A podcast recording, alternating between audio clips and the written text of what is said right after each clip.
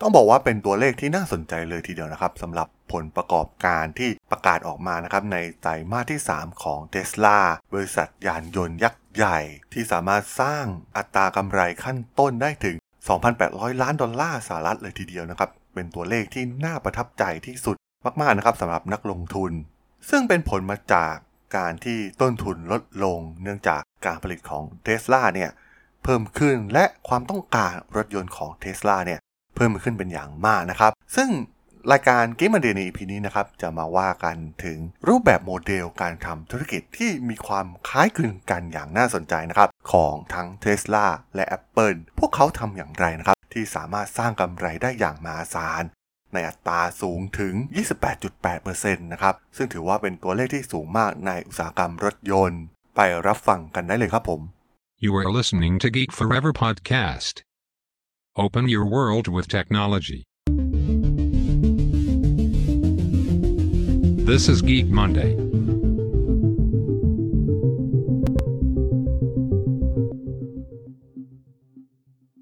สวัสดีครับ ผมดนทราดนจากดนบล็อกนะครับ และนี่คือรายการ Geek Monday นะครับ รายการที่จะมายกตัวอย่าง case study ทางธุรกิจที่น่าสนใจใน EP นี้เนี่ย จะมาว่ากันถึงอุตสาหกรรมรถยนต์นะครับ ที่กำลังเปลี่ยนแปลงครั้งสำคัญ และเท s l a ดูเหมือนจะ ทำได้สำเร็จนะครับ หลังจากที่ทำการลงทุนอย่างมหาศาลมาอย่างยาวนานนะครับ ตอนนี้เนี่ยถึงเวลาแล้วนะครับที่พวกเขาต้องมากอบโกยกำไรที่เกิดขึ้นจากธุรกิจ ซึ่งแน่นอนนะครับว่ามันเป็นที่อิจฉาจากผู้ผลิตรถยนต์แบบเดิมๆนะครับ เป็นสิ่งที่น่าหวาดกลัวอย่างมากนะครับ ที่ตอนนี้เนี่ยเทสลาสามารถทำมันได้สำเร็จแล้วนะครับ ที่สามารถสร้างกำไรได้อย่างมหาศาลโดยเฉพาะ อัตรากำไรขั้นต้นสูงถึง 28.8%เนี่ยถือว่าเป็นตัวเลขที่สูงมากๆนะครับ ที่ผู้ผลิตรถยนต์แบบเดิมๆยานยนต์ยุคเก่าเนี่ยผมคิดว่าไม่สามารถที่จะทำมันได้นะครับ และต้องบอกว่ามันมีสิ่งที่น่าสนใจหลายๆ อย่างที่มีความเหมือนกันนะครับ ระหว่าง Apple กับ Tesla ซึ่งหลายๆ คนน่าจะพอสังเกตเห็นนะครับว่าอีลอน มัสเองเนี่ยได้สร้าง Tesla ให้คล้ายๆกับ สิ่งที่ Apple สร้างในวงการมือถือนะครับ นั่นก็คือรูปแบบหลาย ๆ อย่าง รูปแบบการขายนะครับ โมเดลการขายตรงไปยังผู้บริโภคเนี่ยแทบจะไม่เคยปรากฏมาก่อนเลยก็ว่าได้นะครับ กับอุตสาหกรรมรถยนต์แบบเดิม ๆ ส่วนใหญ่ก็จะมีการขายผ่าน dealer ต่าง ๆ นะครับในแต่ละประเทศ ซึ่งเป็นโมเดลที่ทำกันมานานแล้วนะครับแต่เทสลาเองเนี่ยแหกกฎครั้งสำคัญก็คือมีเว็บไซต์สามารถสั่งซื้อได้โดยตรง สั่งซื้อโมเดลต่างๆ เลือกส่วนประกอบมี option คล้ายๆกับที่เราเลือก iPhone ใน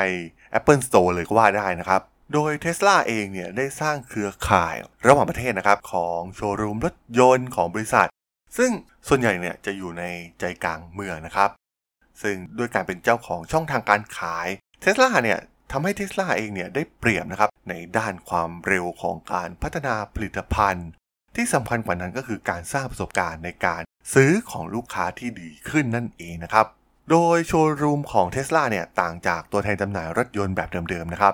ไม่มีความขัดแย้งทางผลประโยชน์ที่อาจเกิดขึ้นนะครับ ลูกค้าติดต่อกับพนักงานขายและการบริการที่มีการจ้างจากเทสลาเท่านั้น แม้จะมีอ่า grey market ที่นำเข้ามาบ้างนะครับ เราเห็นได้ว่าอย่างในประเทศไทยเองเนี่ย แต่ก็มันก็เป็นส่วนน้อยนะครับ ส่วนใหญ่เนี่ยเทสลาใช้โมเดลการขายตรง เป็นโมเดลหลักในการขายรถยนต์ของพวกเขา รวมถึงโมเดลที่น่าสนใจก็คือการอัปเกรดซอฟต์แวร์นะครับ ซึ่งสามารถอัปเกรดได้ผ่านเครือข่าย network ต่างๆ มันคล้ายๆกับธุรกิจมือถือมากๆนะครับ ซึ่งสามารถอัปเกรดให้รถยนต์เนี่ยมีความสามารถเพิ่มขึ้นได้ผ่านซอฟต์แวร์ ซึ่งเราจะเห็นได้ว่าเทสลาเองเนี่ย เป็นกึ่งธุรกิจที่เป็นธุรกิจเทคโนโลยีกับธุรกิจอุตสาหกรรมรถยนต์ผสมผสานกันนะครับ แต่พวกเขาทำได้อย่างลงตัวมากๆ และอีกอย่างหนึ่งที่ถือว่ามีความน่าสนใจคล้ายๆกันนั่นก็คือการตลาดนะครับ เราจะเห็นได้จาก Apple เนี่ยใช้งบการตลาดน้อยกว่าบริษัทคู่แข่งเป็นอย่างมากนะครับ ซึ่งแน่นอนว่าพวกเขาเนี่ยใช้การตลาดแบบปากต่อปากนะครับแทบจะไม่ต้องอัดเงินโฆษณาให้กับเอเจนซี่ใด ๆ เลยด้วยซ้ำบางครั้งเนี่ย เหล่าอินฟลูเอนเซอร์ต่างๆนะครับที่มีทั่วโลกเนี่ยเมื่อมีการเปิดตัวผลิตภัณฑ์ ก็จะนำไปรีวิวกันเองนะครับแล้วก็โฆษณาให้ Apple แบบฟรีๆซึ่งมันคล้ายๆกันนะครับกับ Tesla เหล่าอินฟลูเอนเซอร์ชื่อดังต่างๆเนี่ยก็โฆษณาให้ Tesla ได้โดยตรง โดยทางเทสซาเองเนี่ยใช้งบการตลาดเนี่ยน้อยมากๆ ซึ่งเมื่อเทียบกับบริษัทในอุตสาหกรรมเดิมๆนะครับอย่าง Toyota อย่าง BMW เองหรือ Benz นะครับที่ต้องใช้งบประมาณด้านการตลาดเป็นจำนวนมหาศาลนะครับในการเข้าไปโฆษณาให้เข้าถึงเหล่าผู้บริโภคของพวกเขา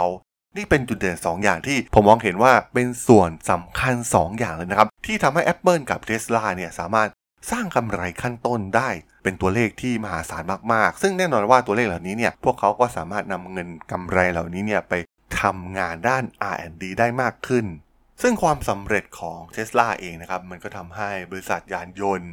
ใหญ่ ๆ นะครับ ในอดีตอย่างตัวอย่างเช่น Mercedes-Benz นะครับ ที่กำลังเริ่มปรับเปลี่ยนระบบการจำหน่ายนะครับ ที่เดิมเนี่ยดีลเลอร์ที่ได้รับคอมมิชชั่นสูงๆนะครับในการขายรถยนต์เนี่ยอาจจะมีการลดบทบาท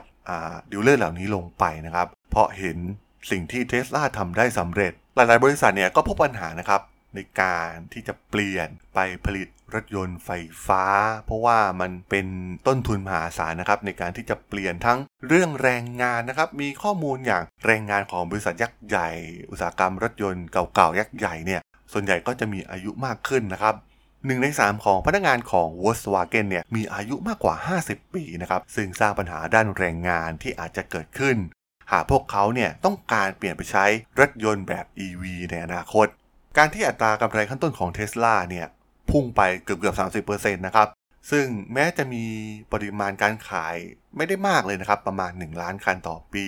ขณะที่ Volkswagen หรือ BMW เองเนี่ย มีอัตรากำไรขั้นต้นอยู่ที่ประมาณ 20%ส่วน Ford และ GM เนี่ยมีอัตรากำไรขั้นต้นประมาณ 13%นะครับมันเป็นการเปลี่ยนผ่านครั้งสำคัญเลยนะครับในอุตสาหกรรมรถยนต์ในตอนนี้ เพราะว่าหากบริษัทรถยนต์แบบดั้งเดิมเนี่ยต้องการสวิชมา ธุรกิจรถยนต์ไฟฟ้าหรือรถยนต์ EV แบบยกเครื่องใหม่นะครับ พวกเขาต้องหาเงินทุนจำนวนมหาศาล รวมถึงการลดค่าใช้จ่ายและเพิ่มส่วนต่าง เพื่อนำเงินเนี่ยกลับมาลงทุนในธุรกิจนี้นะครับ ซึ่งแน่นอนว่าตอนนี้เนี่ยมันเริ่มกลายเป็นเรื่องสำคัญมากๆ และมีผลต่อการอยู่รอดของบริษัทเหล่านี้ด้วยนะครับซึ่งมันคล้ายๆกับบริษัทหลาย ๆ บริษัทนะครับในธุรกิจมือถือที่ เห็นโมเดลของ Apple นะครับ พวกเขาสามารถสร้างกำไรได้อย่างมหาศาลในธุรกิจรถยนต์ก็เช่นเดียวกันนะครับ ว่าเทสลาเนี่ยมีค่าใช้จ่ายในการขายการบริหาร อยู่ที่ประมาณแค่ 0.4%ของรายได้เท่านั้นนะครับ และตอนนี้เนี่ยพวกเขากำลังค้นหาวิธีที่จะลดต้นทุนการขายลงไปอีก มันอาจจะถึงเวลาที่เป็นจุดเปลี่ยนขั้นสำคัญนะครับของเหล่าธุรกิจดีลเลอร์ต่างๆ ดีลเลอร์รถยนต์เนี่ยมันอาจจะถึงโมเดลที่ต้องมีการเปลี่ยนแปลงครั้งสำคัญนะครับ มีเคสฟ้องร้องกันเกิดขึ้นแล้วนะครับ ที่ประเทศออสเตรเลียที่มีการฟ้อง Mercedes-Benz นะครับ ซึ่งมองว่าการปฏิบัติต่อดีลเลอร์ที่จะเปลี่ยนรูปแบบของโมเดลเนี่ยมันไม่มีความเป็นธรรมนะครับ และแน่นอนว่าเทรนด์นี้เนี่ยมันคงเกิดขึ้นในหลายๆ แบรนด์รถยนต์นะครับ อย่างโตโยต้ารถยนต์ญี่ปุ่นเองนะครับดีลเลอร์ต่างๆ รูปแบบเดิมๆเนี่ยอาจจะต้องถึงเวลาเปลี่ยนแล้วนะครับ เพราะไม่งั้นเนี่ยอาจจะต้องล้มหายตายจากไปจากธุรกิจรถยนต์ของพวกเขาที่เหมือนกับ Apple เองเนี่ยก็ได้ทำลายธุรกิจมือถือในอุตสาหกรรมเก่าๆ อย่างที่โนเกียเคยประสบพบเจอมานั่นเองครับผมสำหรับเรื่องราวของ Tesla ใน EP นี้เนี่ยผมก็ขอจบไว้เพียงเท่านี้ก่อนนะครับ สำหรับเพื่อนๆที่สนใจเรื่องราว case study ทางธุรกิจที่น่าสนใจที่ผมจะมาเล่าให้ฟังผ่านรายการ Geek Monday ก็สามารถติดตามกันได้นะครับ ทางช่อง Geek Forever Podcast ตอนนี้ก็มีในแพลตฟอร์มหลักทั้ง Podbean Apple Podcast Google Podcast Spotify YouTube แล้วก็จะมีการอัปโหลดลงแพลตฟอร์ม Blockdit ในทุกๆตอนอยู่แล้วด้วยนะครับยังไงก็ฝากกด Follow ฝากกด Subscribe กันด้วยนะครับ แล้วก็ยังมีอีกช่องทางหนึ่งในส่วนของ Line แอดนะครับที่แอดทลาดน t h a r a d h o l สามารถแอดเข้ามาพูดคุยกันได้นะครับ ผมก็จะส่งสาระดีๆผ่านคดีให้ท่านเป็นประจำอยู่แล้วด้วยนะครับ ถ้าอย่างไงก็ฝากติดตามทางช่องทางต่างๆ กันด้วยนะครับสำหรับใน EP นี้เนี่ยผมก็ต้องขอลากันไปก่อนนะครับ เจอกันใหม่ใน EP หน้านะครับผม สวัสดีครับ